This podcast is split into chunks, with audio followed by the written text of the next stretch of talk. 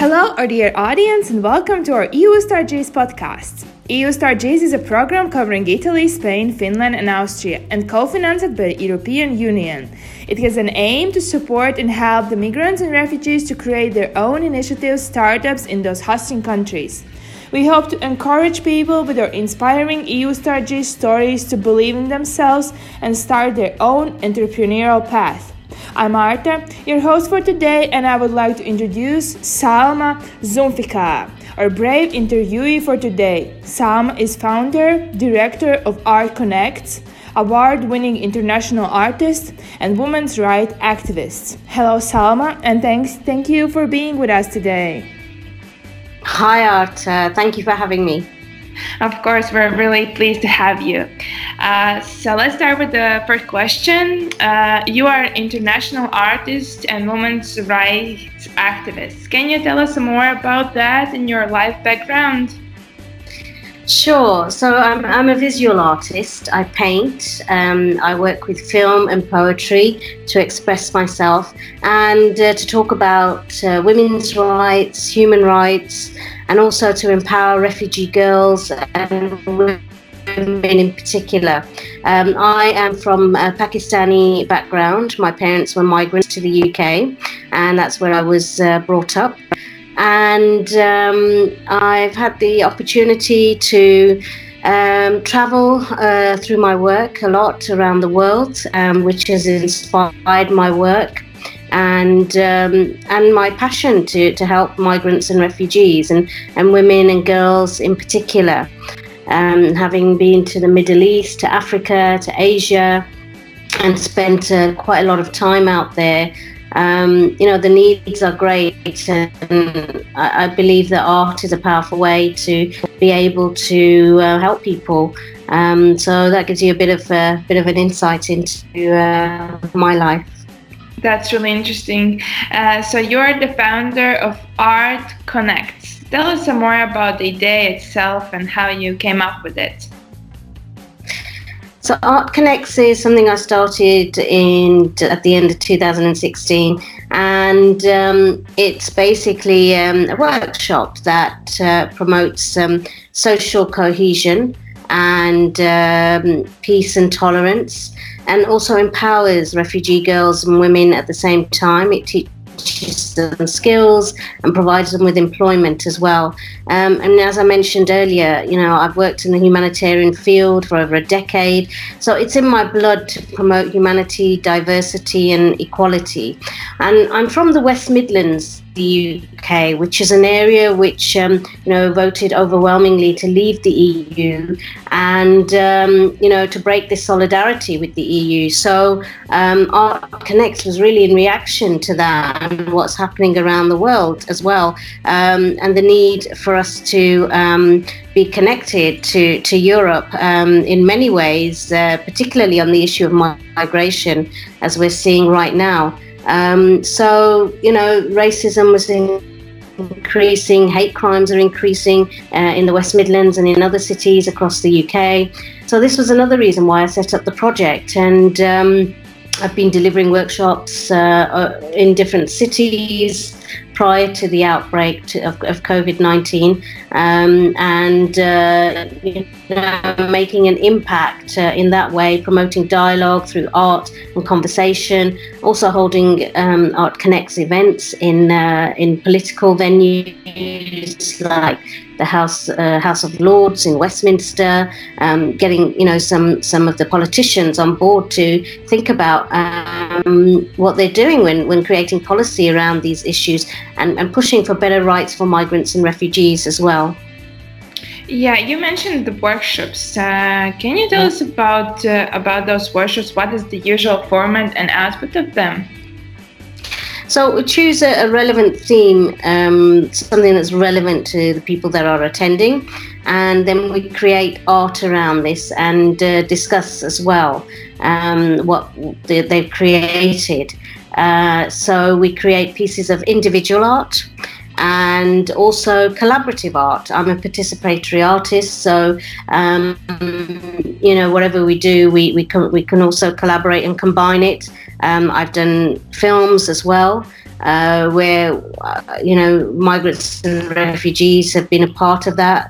Uh, poems that have been written together and have been performed together, which have had an impact um, and shown internationally.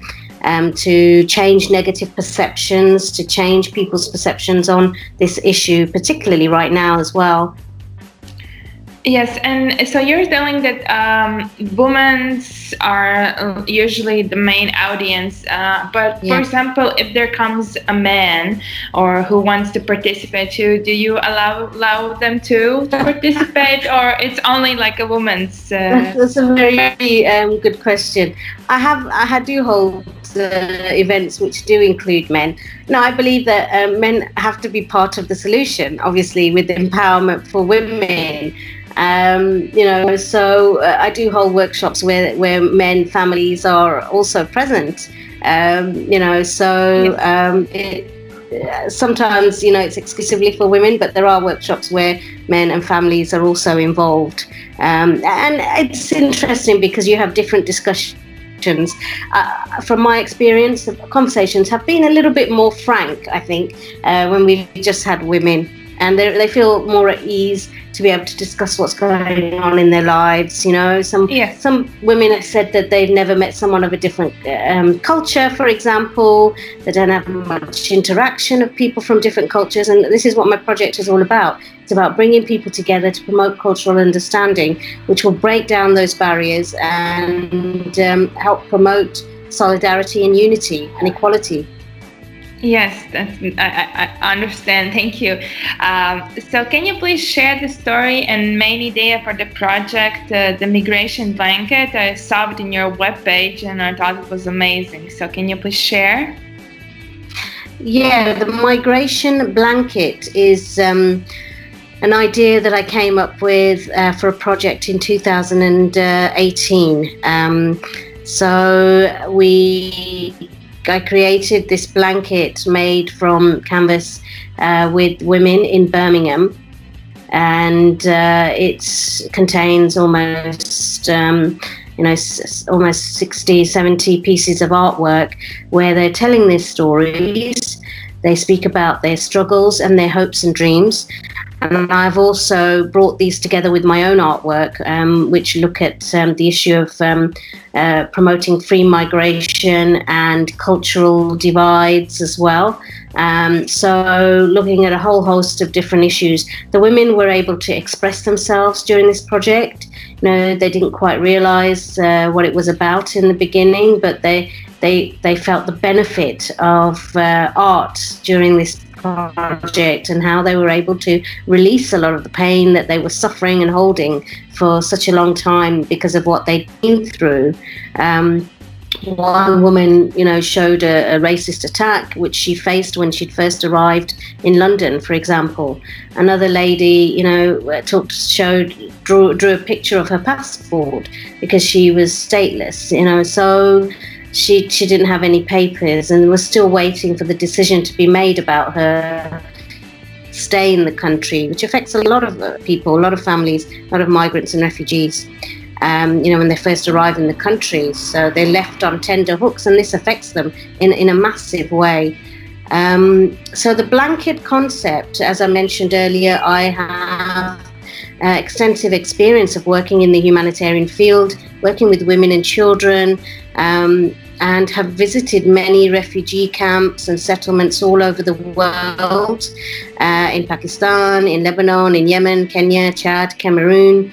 And uh, I've witnessed firsthand how people's lives have been destroyed. And often in a camp, the blanket is the only thing of comfort that these people have. So this is why I decided to choose the blanket as the basis for the artwork, um, as a creative way of, of, of uh, you know, advocating and sending out a strong message to support um, uh, refugees and migrants.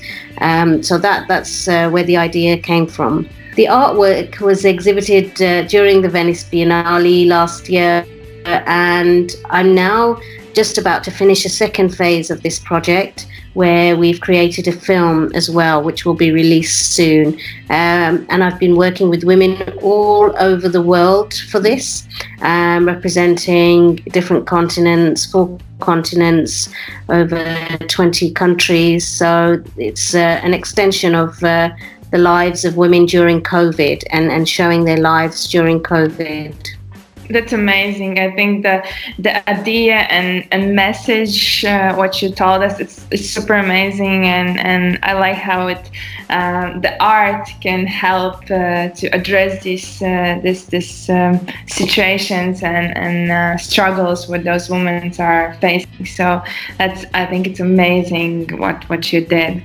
Thank hope you. to hope to see you hope to see this blanket somewhere in exhibition in in uh, Europe or or so I can see it too. yes, definitely. Yeah, we'll be holding some events, online events in the near future. Cool. So I will follow them. Uh, so the COVID-19 pandemic did mm-hmm. impact lives around the world. According to your view, how did this situation impact women's uh, lives in, in England? Uh, well, it's affected them massively. You know, um, their voices haven't really been heard and all we've been hearing about is a lot of negative press around migration in the English Channel. Um, as I mentioned, I've been working with women all over the world Greece, Turkey, Italy, Asia, and the Middle East. They're isolated, they're cut off from their usual support. Charities aren't able to function during this crisis and lockdown. Um, funding sources have been put on hold uh, without finding suitable solutions to continue reaching out to most of the vulnerable people. Um, you know, so they've been impacted in a big way. A lot of them told me that um, they, they can't afford to bulk buy. You know, people we've had this phenomena of people buying up uh, whatever is in the supermarket. They can't do that. So when they go shopping, there's not much left for them to be able to buy or you know to to be able to um, keep themselves um, afloat during this situation. Yeah. And um, other people, uh, you know, living in shared accommodation. There's lots of issues with that as well. And um, I also uh, represent and support the LGBT community. Um, coming from uh, a Muslim background as well, I'm very supportive of the LGBT community and um, um, providing them a platform through Art Connects as well. So some of them have been attending and saying that they've faced very difficult situations, a lot of, um, you know, racism as well, and um, discrimination. Um, the pandemic is exposing, you know, inequalities, and the, these issues are now being brought to light. So it's time for us to tackle these um, in a way that will bring about long-lasting solidarity. There are huge. Uh, there are huge challenges right now when it comes to funding and resources. I myself, uh, while I've been working throughout the crisis and providing support for vulnerable girls and women, um, you know, I'm having to look for funding to continue. Uh, so if you are listening and you can help support, then please get in touch.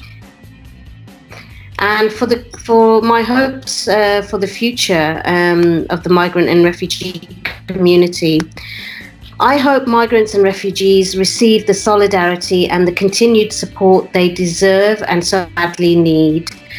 Um, I hope for migration policies which are based on humanity and solidarity. And I hope, um, you know, that they are able to live in a safe environment, free from persecution, slavery, discrimination. This is a human right, and we should not forget that. Um, human rights are even more important during this global pandemic. True, true. Uh, thank you. I would like to say big, big thank you, Salma, for being with us today and dedicating the time for our interview and dedicating your, your work to, to refugees and, and migrant women and, and, and communities uh, in, in your lives. So really, really appreciate it. Thank for all, you. Yeah. For all who are listening, I remind you uh, you can find the interview on our website www.eustartgees.eu as well as in our communication channels with the same name EU StartGees, also Spotify, SoundCloud, and Anchor. Thank you again, and I wish you all a wonderful day. Bye.